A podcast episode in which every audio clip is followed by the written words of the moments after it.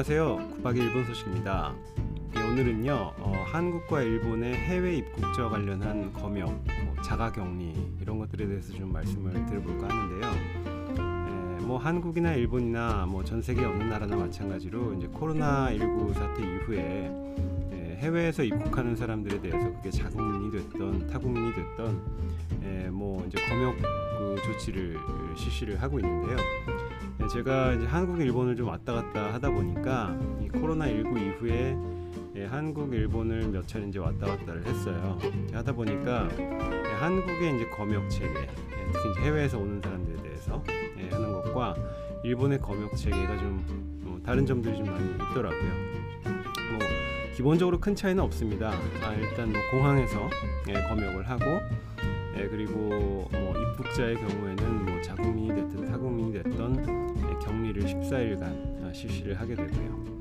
예, 나라에 따라서는 이제 그런 어, 격리 조치를 좀 더 길게 한 데도 있고 예, 시설 격리 같은 걸 하는 것도 있는데 예, 먼저 이제 오늘은 이제 한국의 이제 해외 입국자 관련된 예, 격리가 어떻게 이제 되고 있는지 예, 그런 검역 조치가 어떻게 되고 있는지 예, 좀 말씀을 좀 드려볼게요.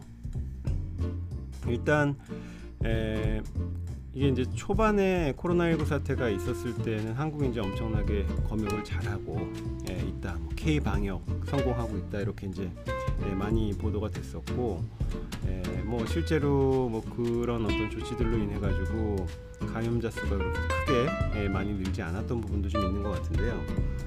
예, 뭐 일본에 비교하면 상당히 좀 빡빡한 느낌이 좀 있었고요. 일사불란하게 움직이는 모습들이 있긴 있었습니다. 일단 크게 보면은 예, 공항에서의 검역이 있고요.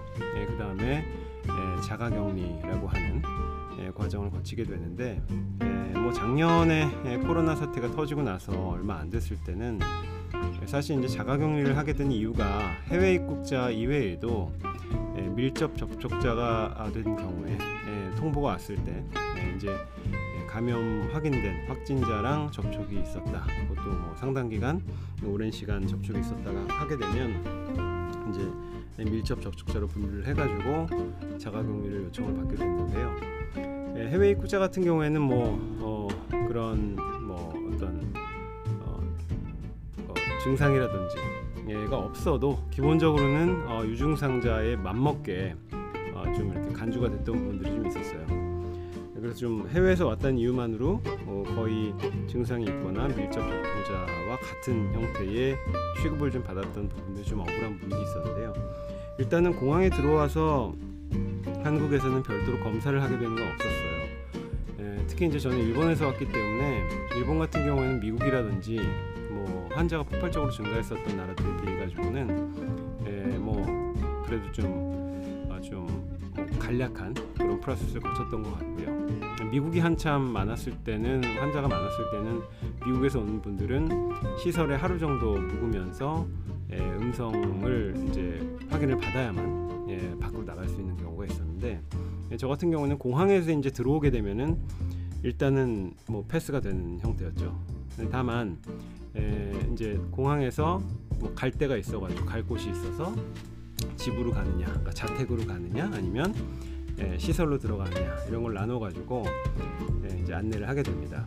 예, 초반에는 뭐 지금도 좀 팍팍하긴 한데요. 예, 집으로 갈 거냐, 시설로 갈 거냐 정해가지고 딱지 같은 걸 붙여주고 그리고 예, 지금의 경우에는 이제 음성 진단서라고 일본에서 미리 음성 진단을 받아가지고요. 출발 72시간 전에 음성 진단서를 받아가지고 이제 공항에 입국하면서 예, 이제 질병 관리 본부에 제출을 해야 되는 상황이고요.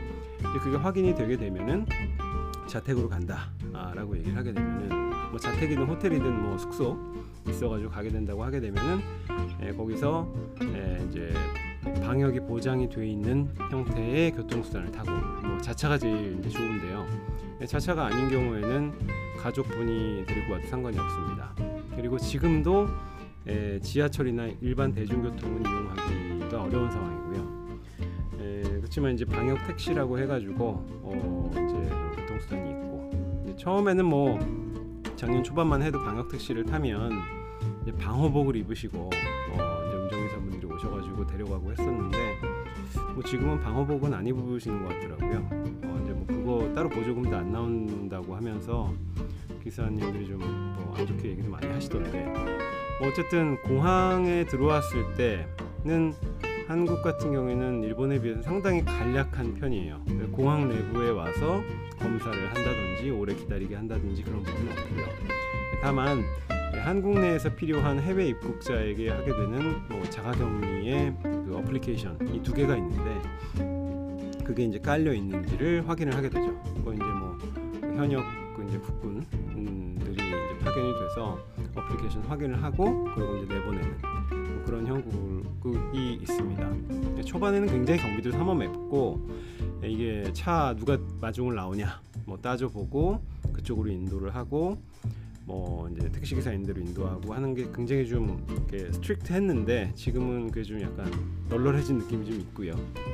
네, 근데 이제 한국에 이제 그렇게 해서 들어오게 되면은 기본적으로 공항 내에서는 검사를 안 하지만은 공항을 밖에 나가게 됐을 때 예, 일단 자가격리 숙소 예, 나 시설에 들어가서 예, 일단 권고를 하기로는 숙소에 들어가기 전에 이미 그 관할 지역 보건소에 가가지고 코로나 검사를 하도록 되어 있고 예, 뭐 3일 이내에 검사를 하도록 되어 있어요. 근데 그게 초반에는 그냥 아예 그 방역 택시라든지 이런 교통수단이 그 보건소를 들려가지고 가, 가게 이제 돼 있었는데 지금은 그냥 72시간 이내인가 이제 받기만 하면 되는 걸로 어, 돼 있는 형태죠.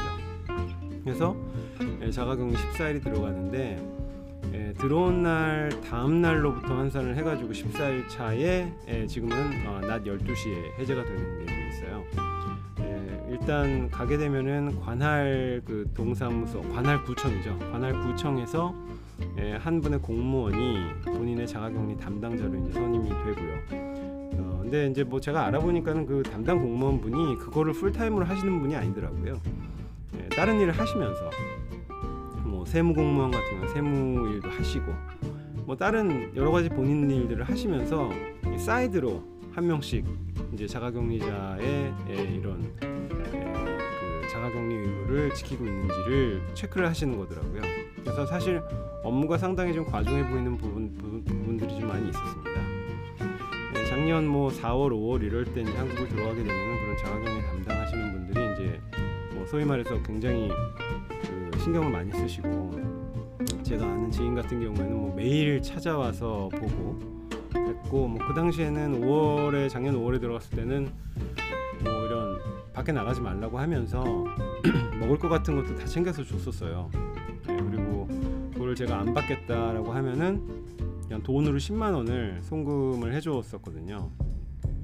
이제 구별로 조금 다른 것 같긴 한데 기본적으로는 물품을 제공을 하면서 밖에 나가지 말라라고 하는 게 있었고 했는데 이제 뭐 그게 작년 가을 정도부터는 해외 입국자에 관련해서는 그게 없어졌다고 하더라고요. 돈을 못 받는 거고요.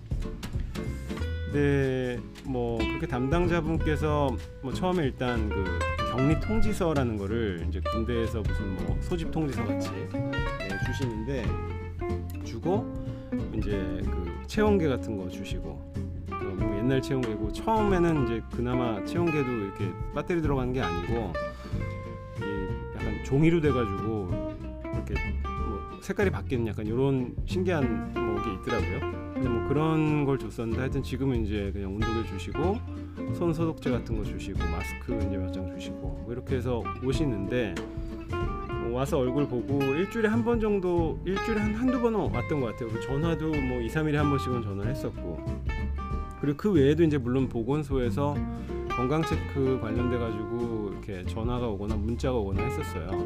근데 그게 작년 말이나 올해 들어와서는 2021년 들어와서는 다 뭐 AI가 전화해 가지고 건강 체크 한번 뭐 열 나세요 뭐 이런 거 물어보면 네뭐 이렇게 대답하면 이제 끝나는 거 있고 담당자분들이 오지를 않더라고요 기본적으로. 그러니까 뭐 해외 입국자 같은 경우에는 예전 같으면 이제 뭐 밀접 접촉을 했기 때문에인 경우가 이제 있으니까 그거랑 좀 다르게 구별이 돼야 된다는 그런 당위성도 있었던 것 같고 입국자 같은 경우에는 다른 데 물어봐도 직접 와서 이렇게 얼굴을 보거나 하는 거는 이제 안 하시는 것 같고요. 물품 전달만 하시고 전화 한두 통 정도 하시고 그러고 끝나는 경우가 많은 것 같아요. 근데 이제 뭐 예, 그 담당자분이 한 명 지정이 돼가지고 그분하고 저 사이에 어플리케이션으로 연동이 되어 있기 때문에 예, 제가 이제 지정 장소에서 이동을 한다는 게 GPS상으로 좀 알려지게 되면은 예, 그분이 전화가 와서 불시에 전화가 오는 거죠. 와서 지금 어디 계세요? 이거 지금 딴 데 이탈한 걸로 나오는데 어디 나가신 건가요? 뭐 이렇게 물어보는데 이게 뭐 안드로이드 폰도 그렇겠지만 아이폰 같은 경우에는 특히 그 한국 특히 외국에서 산 외국에서 산 아이폰 같은 경우는 더더욱 이게 좀 더 안 맞는 것 같더라고요. 가만히 있어도 이제 움직이는 것처럼 보이고 또 너무 가만히 있으면 그걸 또 이상하게 생각을 하게 되는 것도 있고 어플리케이션 자체가 좀 여러 가지 한계가 좀 많이 있는데 크게 개선이 되어 있지는 않는 것 같아요. 그래서 담당자분들도 그런 점들을 인식을 하고 있어가지고 그냥 전화로 글씨로 이제 한다든지 하는데 뭐 거의 초반에 비해서는 상당히 좀 느슨해지지 않았나 하는 느낌도 좀 있고요. 뭐 일단 퇴근하시면은 연락은 당연히 없는 거고 뭐 그런 상황입니다. 그래서 뭐 한국 같은 경우에는 근데 대신에 이제 어쨌든 간에 그게 이제 만약 룰을 위반을 하게 됐을 때는 그게 적발이 됐을 때는 또 형사처벌을 받게 되고 하니까 뭐 아무래도 그냥 꼼짝마로 집에 그냥 집이든 자택이든 숙소든 계속 있어야 하는 거는 이제 있고요. 그 부담감은 이제 상당히 크죠. 예, 뭐 일본이나 다른 나라에 비해서는 아마 자가격리에 대한 어떤 부담감들이 좀 상당히 큰 편이라고 좀 느껴지는데, 예, 뭐 일단 한국 같은 경우에는 이 공항 검역보다는 자가격리에 대한 어떤 그 프레셔 부담이 상당히 좀 크다. 그리고 사람이 한 명 전담을 한다는 부분에서 예, 뭐딴 나라에 비해서 좀 차이가 있지 않은가 하는 부분이 있습니다. 네, 다음 시간에는 그 일본 이 이제 하, 뭐 이- 한국의 시스템 비, 비교해 가지고 일본은 어떤 식으로 자가격리를 하는지 해외 국자에 대해서 관리를 하는지에 대해서 좀 말씀을 드리도록 하겠습니다. 그럼 다음 시간에 뵙겠습니다. 감사합니다.